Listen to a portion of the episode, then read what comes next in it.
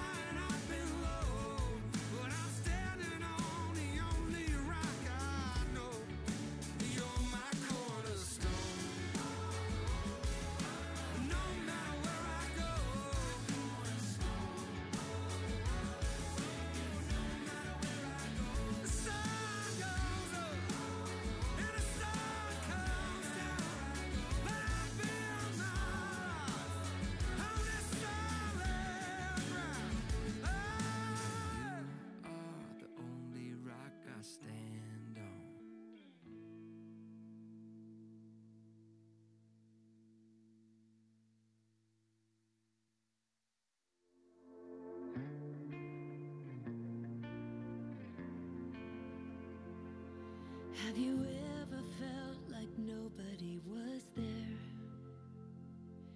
Have you ever felt forgotten in the middle of nowhere? Have you ever felt like you could disappear? Like you could fall and no one would hear? So let that lonely feeling wash away.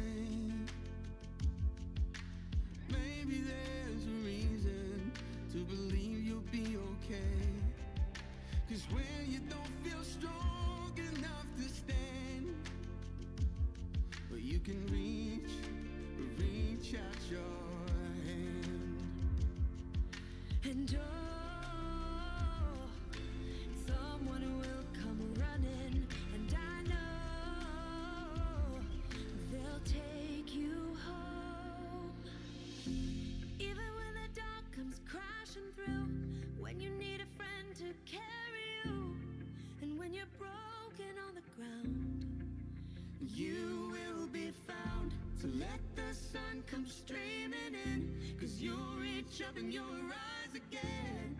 Lift your head and look around, and you will be found.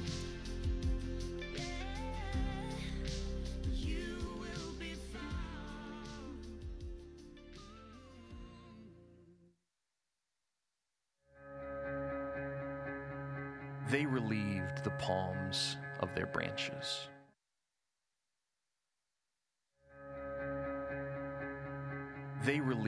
The palms of their branches as the people's palms grasped and then brandished those leafy emblems of both festival and rebellion.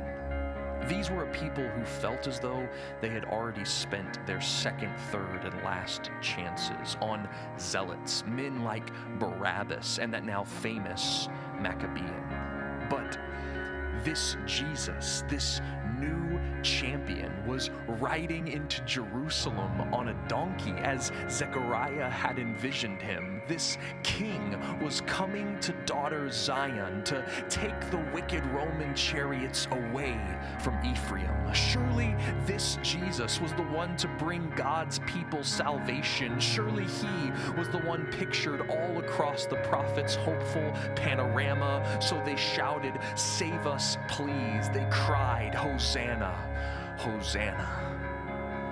And this Jesus would answer yes to their cry of, Save us, save us. But not in the way they expected. Not by the violent overthrow predicted by their palmy political propaganda. For the humility of that donkey was nothing compared to the way he would answer their shouts of Hosanna. For the path on which he rode took him not to a throne, but to a court, not to a place fit for a heavenly king, but to the feet of an earthly. It was there, before another crowd, in the hands of Pilate, whom God endowed with the power to answer the shouts rising loud, demanding crucifixion for this man who was so recently avowed as Hosanna by those who had laid down a pathway of both palm branch and personal shroud. It was there that he would show how he would answer both crowds both the Hosanna save us cry and the incessant crucify. For what was missed by each tribe, by those who cried out their Hosanna boast, and those who cried that this man should be nailed upon two posts, is that Jesus would say no to neither request. Instead, he would say yes to both. In fact, he would accomplish salvation by such infliction. He would be Hosanna by undergoing crucifixion. He would say yes to cries of love and yes to cries of hate. And for us, it is good news that he answered this way. For we too cry, Hosanna. We too need to be saved. But we also cry, Crucify him.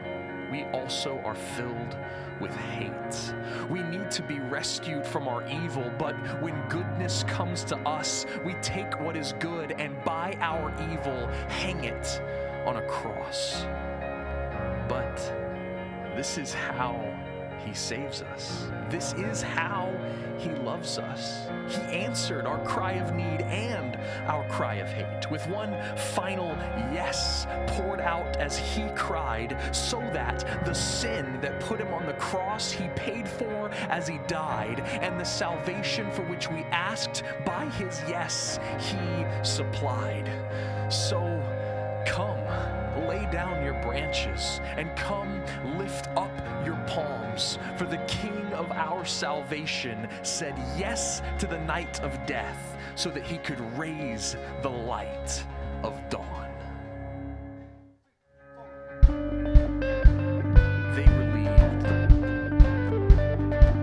Would you please rise for our first song?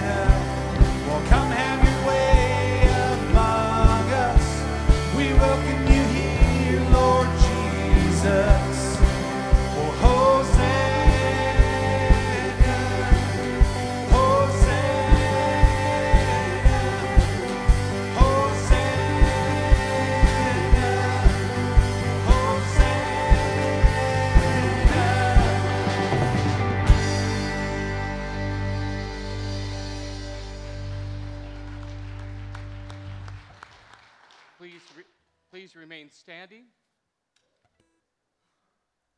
Share with you now from Matthew chapter 21, the triumphant entry into Jerusalem by Jesus. Now, when they drew near to Jerusalem and came to Bethphage to the Mount of Olives, then Jesus sent two disciples, saying to them, Go into the village in front of you, and immediately you will find a donkey tied and a colt with her untie them and bring them to me. If anyone says anything to you, you shall say, The Lord needs them, and he will send them at once. This took place to fulfill what was spoken by the prophet, saying, Say to the daughter of Zion, Behold, your king is coming to you, humble and mounted on a donkey, on a colt, the foal of a beast of burden. The disciples went and did as Jesus had directed them. They brought the donkey and the colt and put them on their cloaks, and he sat on them. Most of the crowd spread their cloaks on the road, and others cut branches from the trees and spread them on the road. And the crowds that went before him and that followed him were shouting, Hosanna to the Son of David! Blessed is he who comes in the name of the Lord! Hosanna in the highest! And when he entered Jerusalem, the whole city was stirred up, saying, Who is this? And the crowd said, This is the prophet Jesus, the Na- Nazareth of Galilee, the gospel of our Lord. Let us go to God in prayer. So, if you would please bow your heads. Great and gracious Heavenly Father, we give you thanks this Palm Sunday for the reminder of the sacrifice you're about to make for us. Lord, this morning, just calm our hearts and still, still our minds as we talk about uh, your triumphal entry into Jerusalem all the way to the crucifixion. Lord, we know that uh, the sacrifice you gave for us, sometimes we just don't, uh, we don't see it, we don't appreciate it enough. But Lord, we thank you for that. This morning, we ask that you bless our worship service, the music we're about to play, the songs that we're singing, the fellowship time, and, and all of that. Lord, we ask all of this in Jesus' name, and all God's people said, Amen.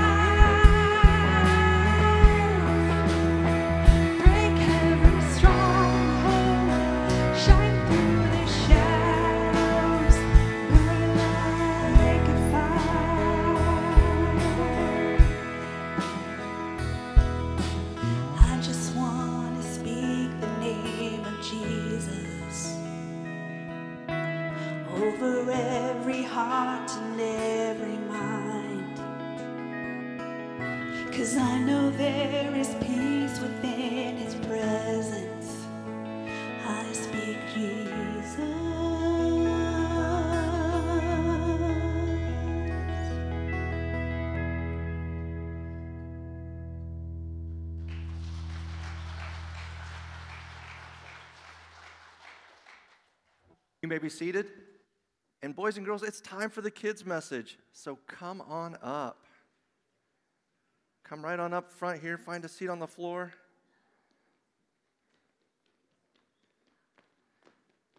Yeah, come on up. I see some of you have palms. Because today's Palm Sunday, isn't it?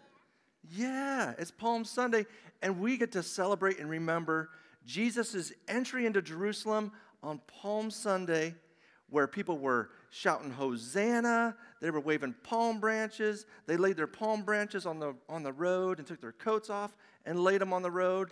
And they were celebrating because their long awaited king was finally here. And you know what? We have a special guest with us today. We have a king with us today. Do you want to meet some royalty? You want to meet some royalty? I'm going to go get the king. All right, stay right here. I'll be right back with the king.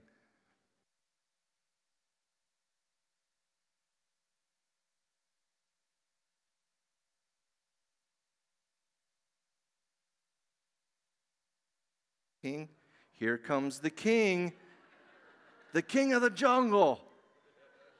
Was that the king you were expecting to see? Lion, sit.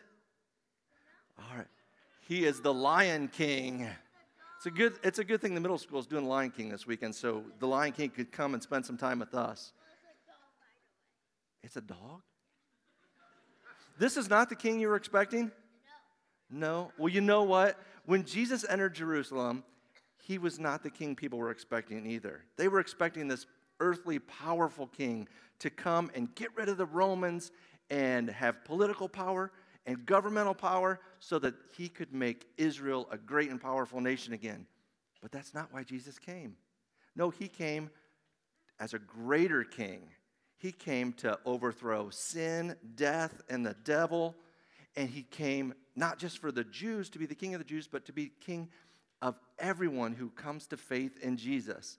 And so he is a greater king and does greater things than any earthly king or any king of the jungle right? Because Jesus is the King of Kings, He's the Lord of Lords, and His kingdom is out of this world. And it's far greater than any kingdom that we could find here on earth. And you know what? Through faith in Jesus, we are already a part of His kingdom. And we get to be with Him forever. Isn't that some good news? Yeah, that Jesus is the King of Kings and the Lord of Lords. And so Let's pray, all right? But I want you to pray nice and loud because we're celebrating King Jesus. All right, will you repeat after me? King Jesus, we praise you. We thank you for entering Jerusalem and entering our world to be our great King. Amen. All right, boys and girls, thanks for coming up. And the king might be out in family gathering space after worship a little later if you want to, if you want to meet him. All right? All right, come on, king. want to welcome each and every one of you in worship today. And uh, thank you for coming and being part of this celebration. And I'll just say, Palm Sunday, all the way through Easter Sunday, is this beautiful story that is now unfolding in front of us. We heard in Matthew Jesus entering into Jerusalem. And we're going to take some time today and stop at each of those little places in which Jesus was making his way ultimately to the cross and then to the tomb. But we know the end of the story, right? He rose again. So we're going to keep celebrating. So we hope that you come and be a part of that throughout this week. So, example, Thursday, if you can and if you're able, come. Come for what's called Maundy Thursday. It's a day where we remember Jesus in that upper room and Jesus was celebrating the Seder meal, the Passover meal that, that had been celebrated for generations. He was a faithful Jew that was obeying God, and he was doing what was, he was told to do.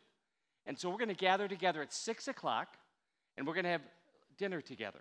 In here, we're going to have tables, and hopefully it's going to be filled with people, and we're going to have lots of uh, meaningful conversation as we do three things we eat dinner, we remember the Passover meal, and we're going to um, actually experience the things that the uh, Jewish people still are experiencing. So that's very interesting. And then, thirdly, we are going to take communion. And we're going to have all of that together for us. So please, if you would, come at 6 o'clock, experience that, and we should be done right around 7.30-ish, right? Um, if you could go on Planning Center and register, that helps us in knowing.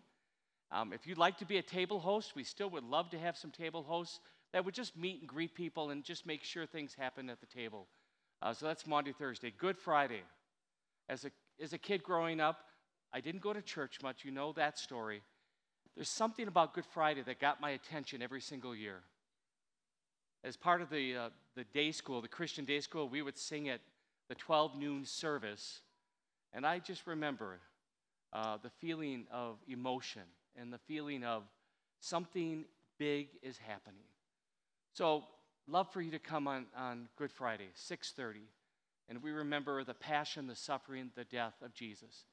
And then, and then, Sunday, Easter Sunday, 9 o'clock and 11 o'clock, we celebrate the resurrected Lord and what that means for us today and tomorrow and every day into eternity. So come, if you would, be a part of that entire story and celebrate with us. And maybe even start thinking who could you invite that could come with you and hear this story that changes lives? So think of family, friends, neighbors, coworkers, classmates, maybe even an enemy. Uh, you may not want to call them an enemy, but somebody maybe you don't get along with. Just say, hey, come. Uh, love for you to experience Easter at 1C. Uh, let's see, what else is there? Oh, on April 16th, a reminder. New service starts at 5 o'clock in the youth room. So you enter in at the east entrance and you come in, and you're going to see a small stage area, and we're going to have um, chairs set up, and we're going to worship together in a little less formal um, uh, atmosphere. But we'd love for you to come. Maybe that'll fit into your schedule some weeks. Maybe you know people that maybe that would be um, easier to bring them to than something like this. So just start thinking, praying, who can you bring and experience that with them? Um, and the last thing is on that same day, April 16th, we're going to have a voters meeting, and um, it's a special voters meeting. Now, what does that mean? The leadership team has called this meeting so that we as a church can consider and pray about the calling of Pastor Aaron Hanneman. Uh, back in November, I had a phone call about an opportunity to do a part time shared position with somebody who would hopefully come and do Grace Point Counseling Center here in Columbus. So, if any of you know anything about mental health, the need is so great in Columbus. It is so, so great. And so they said, We're looking for a church that maybe um, Pastor Aaron could be a part of. And so I brought it to leadership team and elders. Our call committee met and prayed. And we are now going to bring uh, Pastor Aaron Hanneman's name and this position in front of you to be pastor of student ministries. So please pray about that now. This is so important that we listen to what God says and we follow his lead, that we don't do anything more or less than what's in the center of God's will. So that's going to be April 16th, right after the 11 o'clock service. Very important. I cannot stress it enough. The body of Christ together, seeking the Lord's will, is a beautiful and powerful thing. And so please consider putting it on your calendar, making it a priority. Be here, be part of listening and then following what God says. All right, so that's the 16th. That's going to be right at, at uh, 12 noon. Uh, another thing you're going to notice, this is for communion in a little while, is we're going to have a third station up here um, the, the joy of more and more people coming to church, right? It's great, more and more. The challenge would be sometimes communion takes a really long time. So um, somebody brought up the idea let's do another station. So we'll have one there, like, and one there like we normally do, but we'll have one in the middle where you can come forward, receive the body of Christ. Um, I'm going to be in the middle today, so I'll be there. And then we'll have two people serving wine, so you can go either direction based on which side of the um, the church you're sitting in. So that's coming up soon. May God continue to be with and bless us as we worship Him.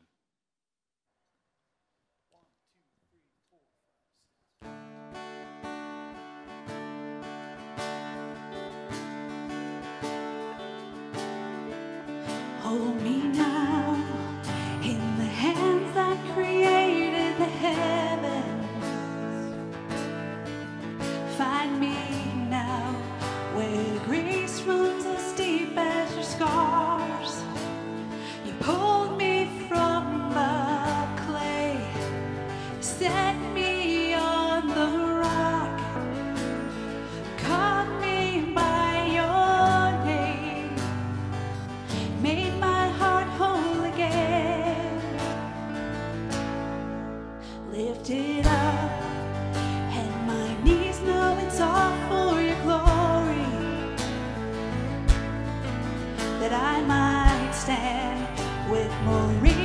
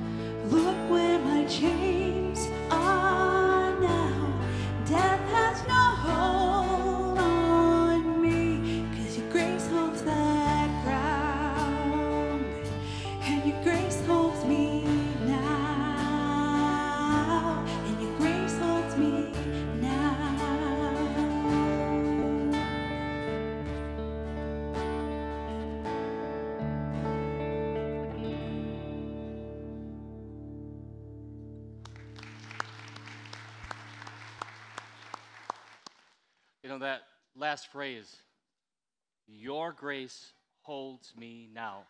And I'll just say, in moments like this, right? I don't know what your day is like. I'm watching a little one right over here, and grandpa is holding this little newborn baby. How old now?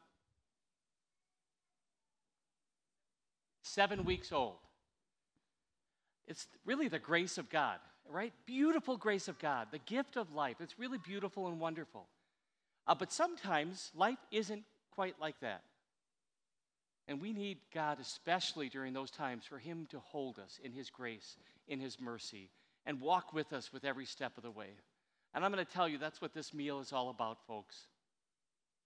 No matter what you're going through today, the ups, the downs, the twists, and the turns, this is a constant. This is here for you and for me to forgive our sins, to strengthen our faith, and to cheer us on as we live life on this earth. So, in preparation for this beautiful meal, uh, we've been doing a confession and profession of faith uh, that'll be up on the screen. Would you join me in saying this out loud?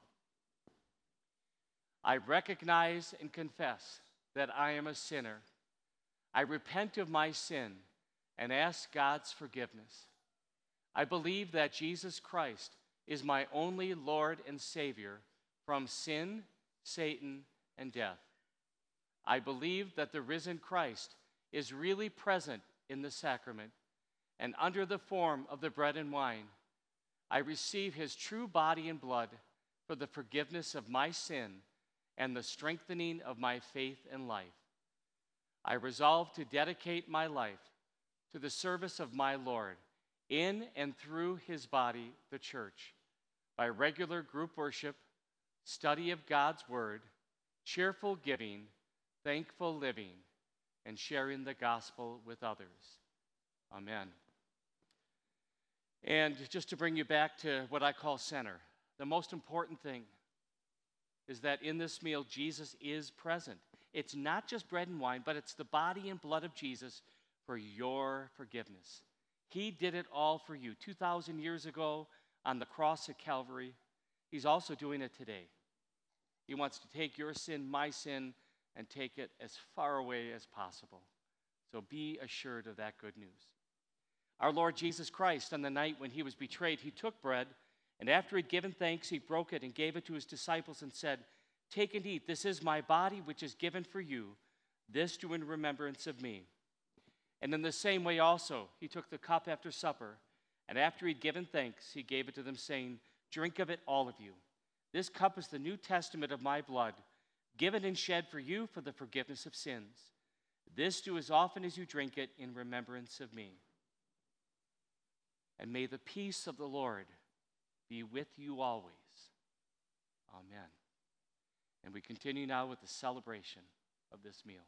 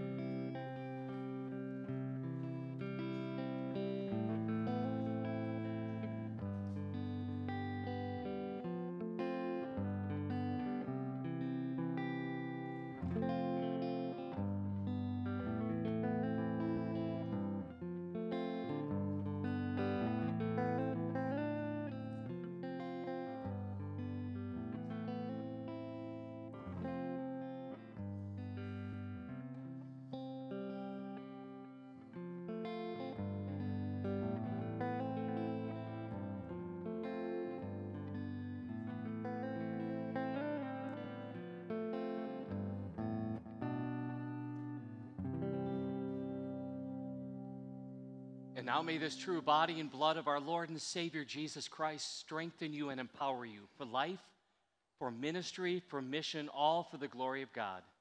Go in his name and in his love. Amen. Dear Lord, we thank you that we are always on your mind. We praise you that your faithfulness never ends and your love endures forever. You know our present needs. Help us to trust you with them.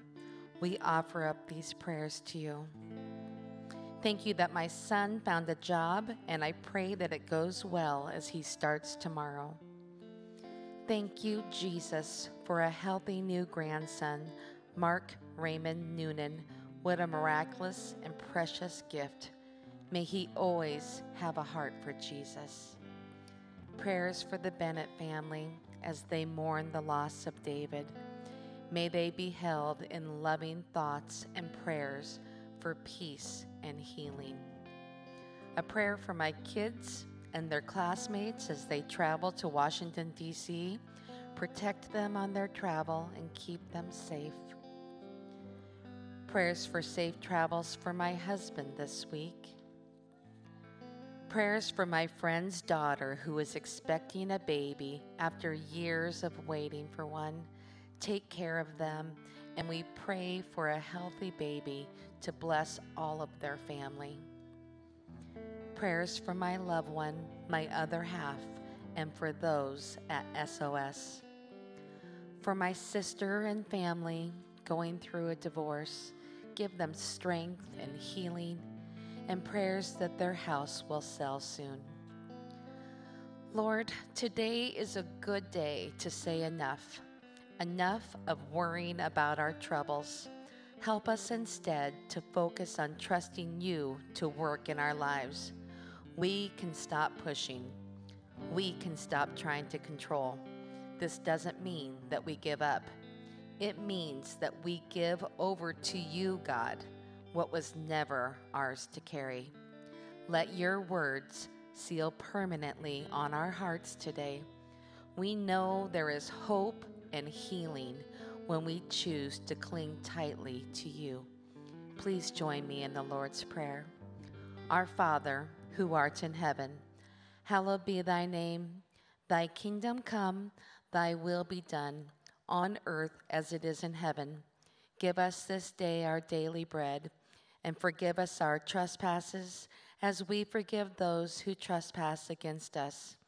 Lead us not into temptation, but deliver us from evil. For thine is the kingdom, the power, and the glory, forever and ever. Amen. For me, it's uh, kind of stirring to think that people throughout the world today are kind of doing the same thing. They're pausing, they're remembering, and reflecting on what I'd like to call from palms to passion. From the excitement and the joy of Jesus coming into Jerusalem, and as we heard in the Matthew account, they were just over the top happy, right? They were throwing palm branches down and coats down, and I mean, you could just hear the hosannas even today. So there are churches that are remembering that. You, you got those palm branches, or if you didn't get one, get on the way out. Just a beautiful little reminder. But then I'm going to move over here physically, but I also want to move over here emotionally. What that was is now different. As we, seek the, as we see the week unfold, things start changing dramatically. And it's as if Jesus has his heart and his mind and his focus on the most important thing. Now, why? I'm just going to say this. It's not in my sermon, but it was just, it was one of the prayers. When an 18 year old dies suddenly, doesn't even matter the circumstance, it does, but it doesn't. Jesus' passion for that young man, for their family, their friends, all of us. That's why he came. That's why he went from the shouts of Hosanna to those words of crucify him, crucify him. For somebody named David, somebody named Jim, for people like you. So today I want to take you on a, a little journey of, um, of emotion. And all I'm going to do simply, because a, what, a picture is worth a thousand words. So if I show you a picture, that makes my sermon really long, right? So you're going to see several pictures that take us through this week. And each of them really does emit an emotion, right? So let's put the first one up there if we could. I mean, I, you know, just picture that, right? The, the joy, the excitement of Jesus coming in. And I don't know if you ever thought about that moment, but I think there are several categories of people that were lining the streets of Jerusalem. Probably those who had no clue what was going on other than it was a crowd. It looked kind of fun. People were excited. I don't know. Maybe they'll give away something. I don't know. I've actually done that in my life where I've seen a big crowd of people, didn't know what it was like, and I just go over there and they start handing out little whatever, you know? Maybe that's all it was for some people, just total curiosity. And then maybe there were those who, you know, they heard about Jesus. They don't quite know exactly what it's all about, but they're, they're curious like, could this be the one? Right? Then you get to this other group has they've been walking with Jesus, they see him a little bit more, they've seen some of the miracles, I mean, firsthand, and they're like, this is so good. And then you get to the last group. Pharisees, Sadducees, teachers of the law, probably the Romans. I mean, a whole big group of people were like, this is trouble. This is not good. So we're going to be here just to watch what's going to happen. But still, I think the overwhelming emotion on this day it's excitement.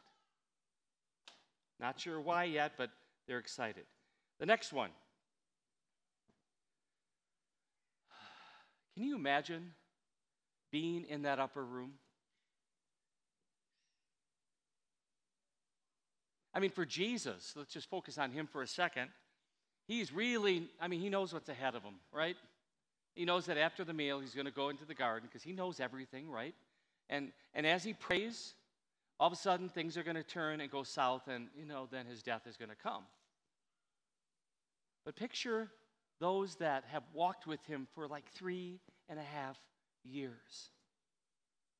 This is a very intimate moment. I don't know how you feel about this, but everything I've ever read is so many intimate conversations happen when food is present. And here's Jesus using, utilizing the Passover meal, the Seder supper, which is a very important time. And now he's going to be very intimate with those close to him and do something that has not been done in thousands of years. He's going to take those same elements, particularly the two, the bread and the wine, and he's going to now say something that's so strange and it's going to be so intimate for these followers. He says, This bread, it's my body. I could just picture everyone in that room going, Whoa, whoa, whoa, whoa. This has never been said before. And then he says, Take, drink, this is my blood. This is different. Very intimate, very close. The next one.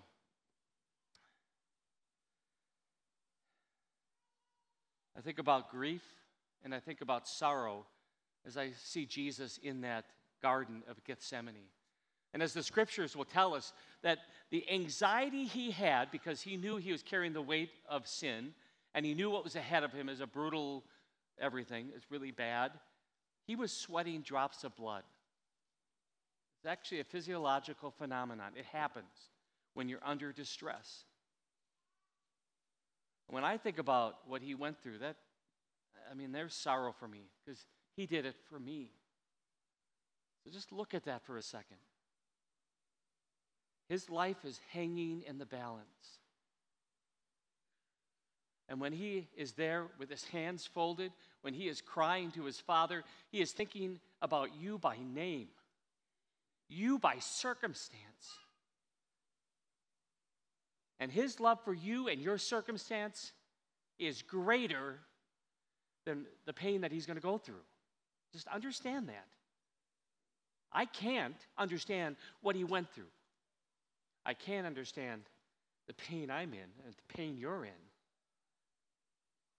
And he chose you and me instead of himself. The next one. I mean, honestly, I one of the emotions I have when I think about Judas is how can anybody that walks with Jesus ever do something like this? And then when I get real and I look in that mirror, and God's word tells me, for all have sinned and fall short of the glory of God, it's me. I'm the one that gave that kiss.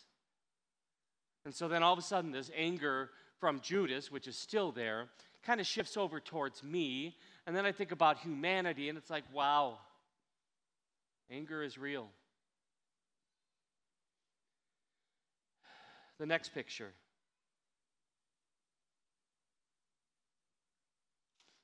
Peter. I mean, Peter. Jesus is going to do um, great things with Peter in his church to come. I mean, I mean, it's been laid out, it's planned, it's thought of. How could he deny Jesus? Not just once, not twice, but three times. How could he do that? Even, I mean, Jesus told him he was going to do it.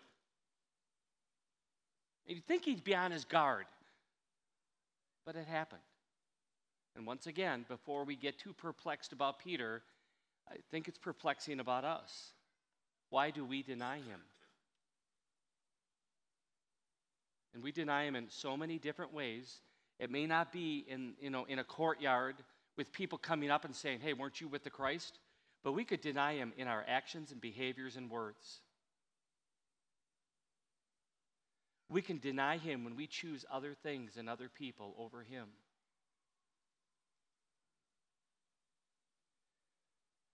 The next picture, that Good Friday moment. Speechless as we remember Jesus hanging on the cross, hanging onto life. And if we get really the glimpse, we understand that it should be us on the cross, not Him. And I don't think any words can describe that moment. The extent of love that moved Jesus to do this, I don't think there's any words in English that can capture this. And then the last breath the placement of his body in the tomb sadness that consumes us. I mean, I remember um, my mom's death in particular. Um, it's one thing, you know, to be in the hospital room with her. It's one thing to whisper into her ear, Mom, it's okay to go. I'll take care of dad, and I'll meet you up in heaven. I mean, it's one thing to do that, and that was painful. It's another thing to hear her last breath but it's another thing.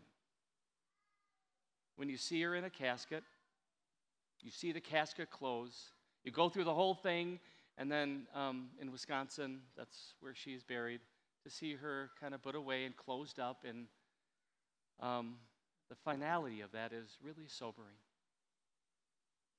So let me, if I could, just take you on a little, little journey here, right?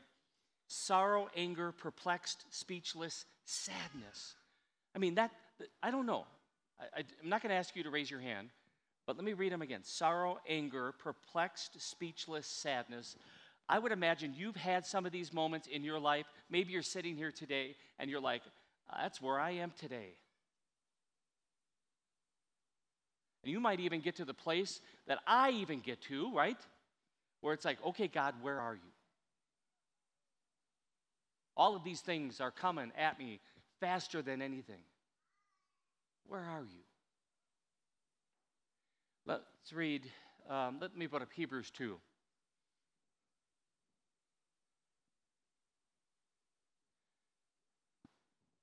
Since therefore the children share in flesh and blood, he himself likewise partook of the same things, that through death he might destroy the one who has the power of death, that is, the devil, and deliver all those who through fear of death were subject to lifelong slavery.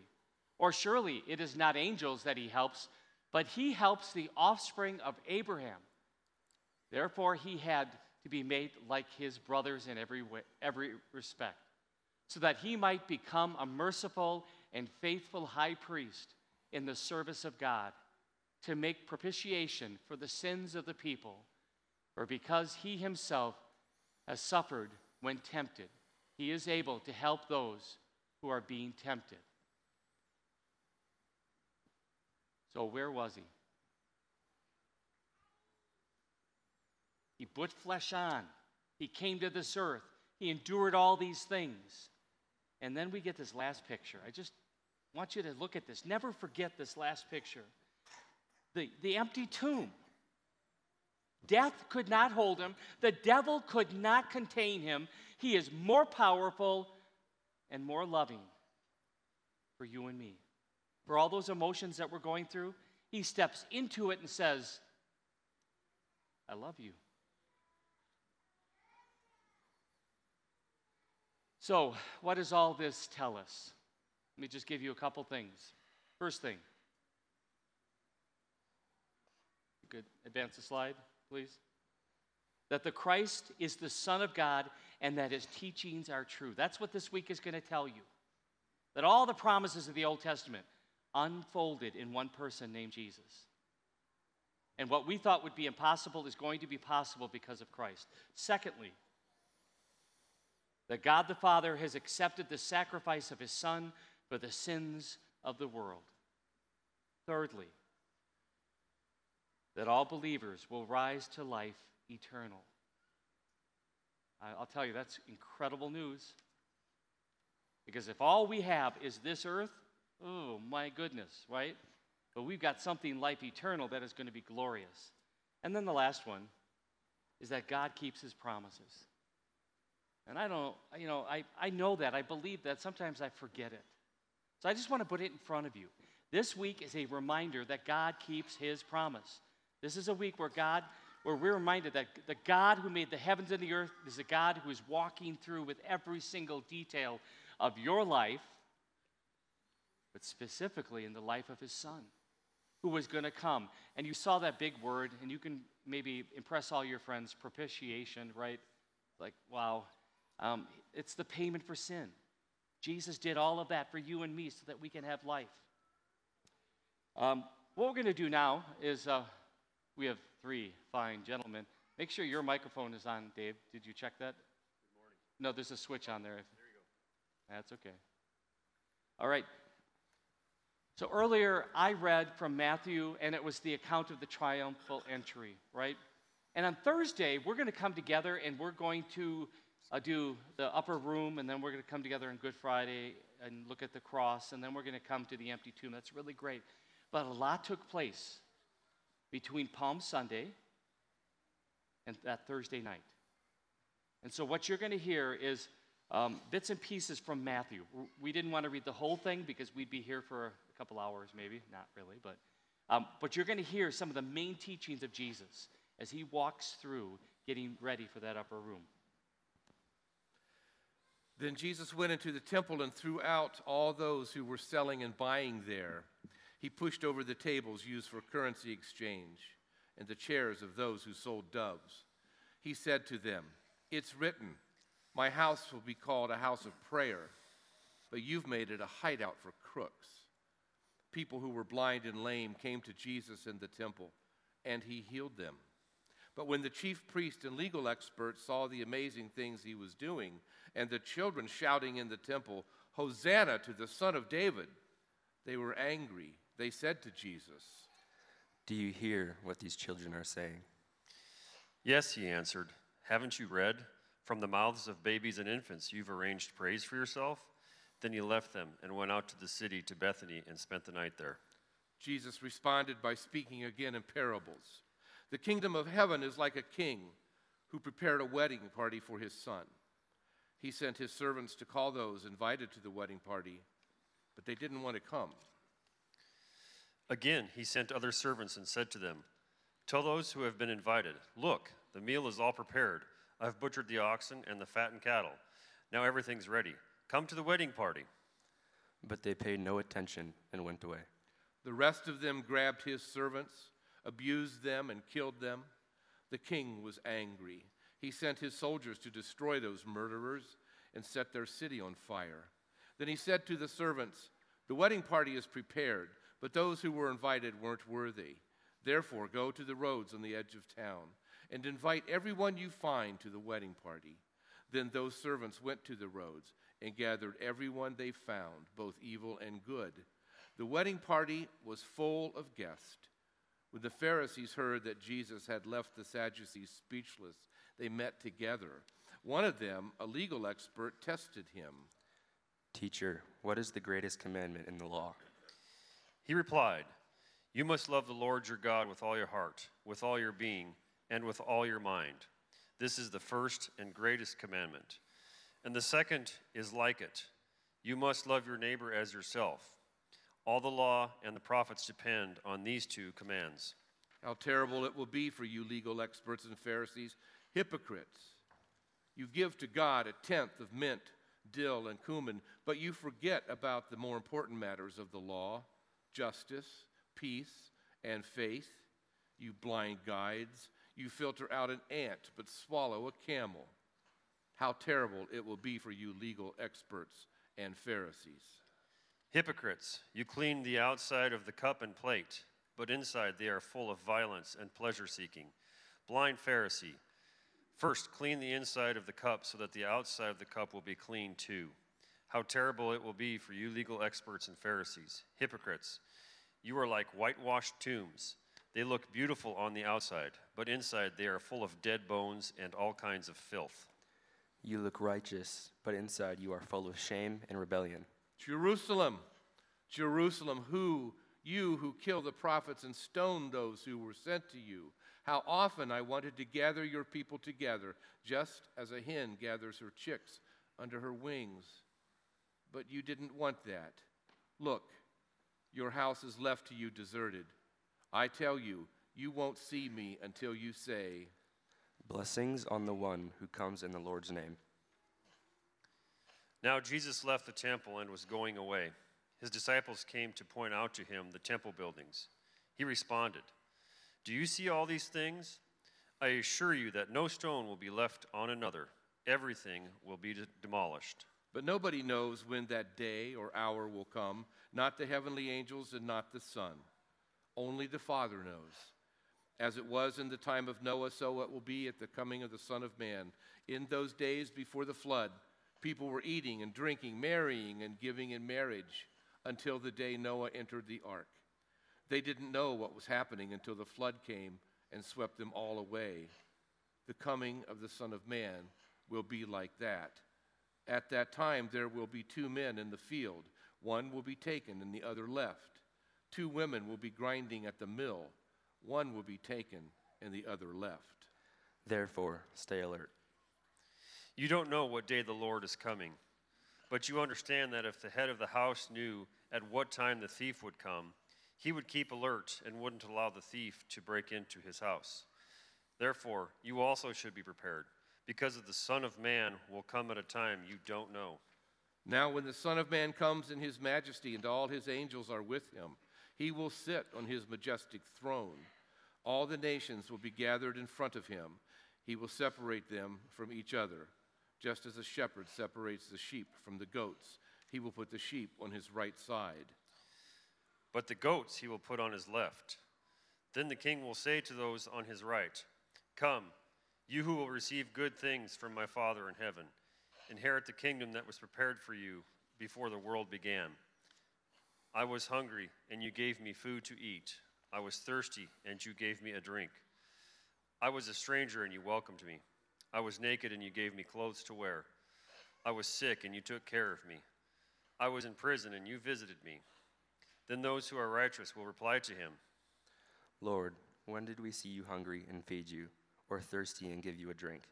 When did we see you as a stranger and welcome you, or naked and give you clothes to wear? When did we see you sick or in prison and visit you? The king will reply to them I assure you that when you have done it for one of the least of these brothers and sisters of mine, you have done it for me. When Jesus finished speaking all these words, he said to his disciples, You know that the Passover is two days from now, and the Son of Man will be handed over to be crucified. Then the chief priests and elders of the people gathered in the courtyard of Caiaphas the high priest. They were plotting to arrest Jesus by cunning tricks and to kill him. But they agreed that it shouldn't happen during the feast, so there wouldn't be an uproar among the people. Would you please rise for our last song?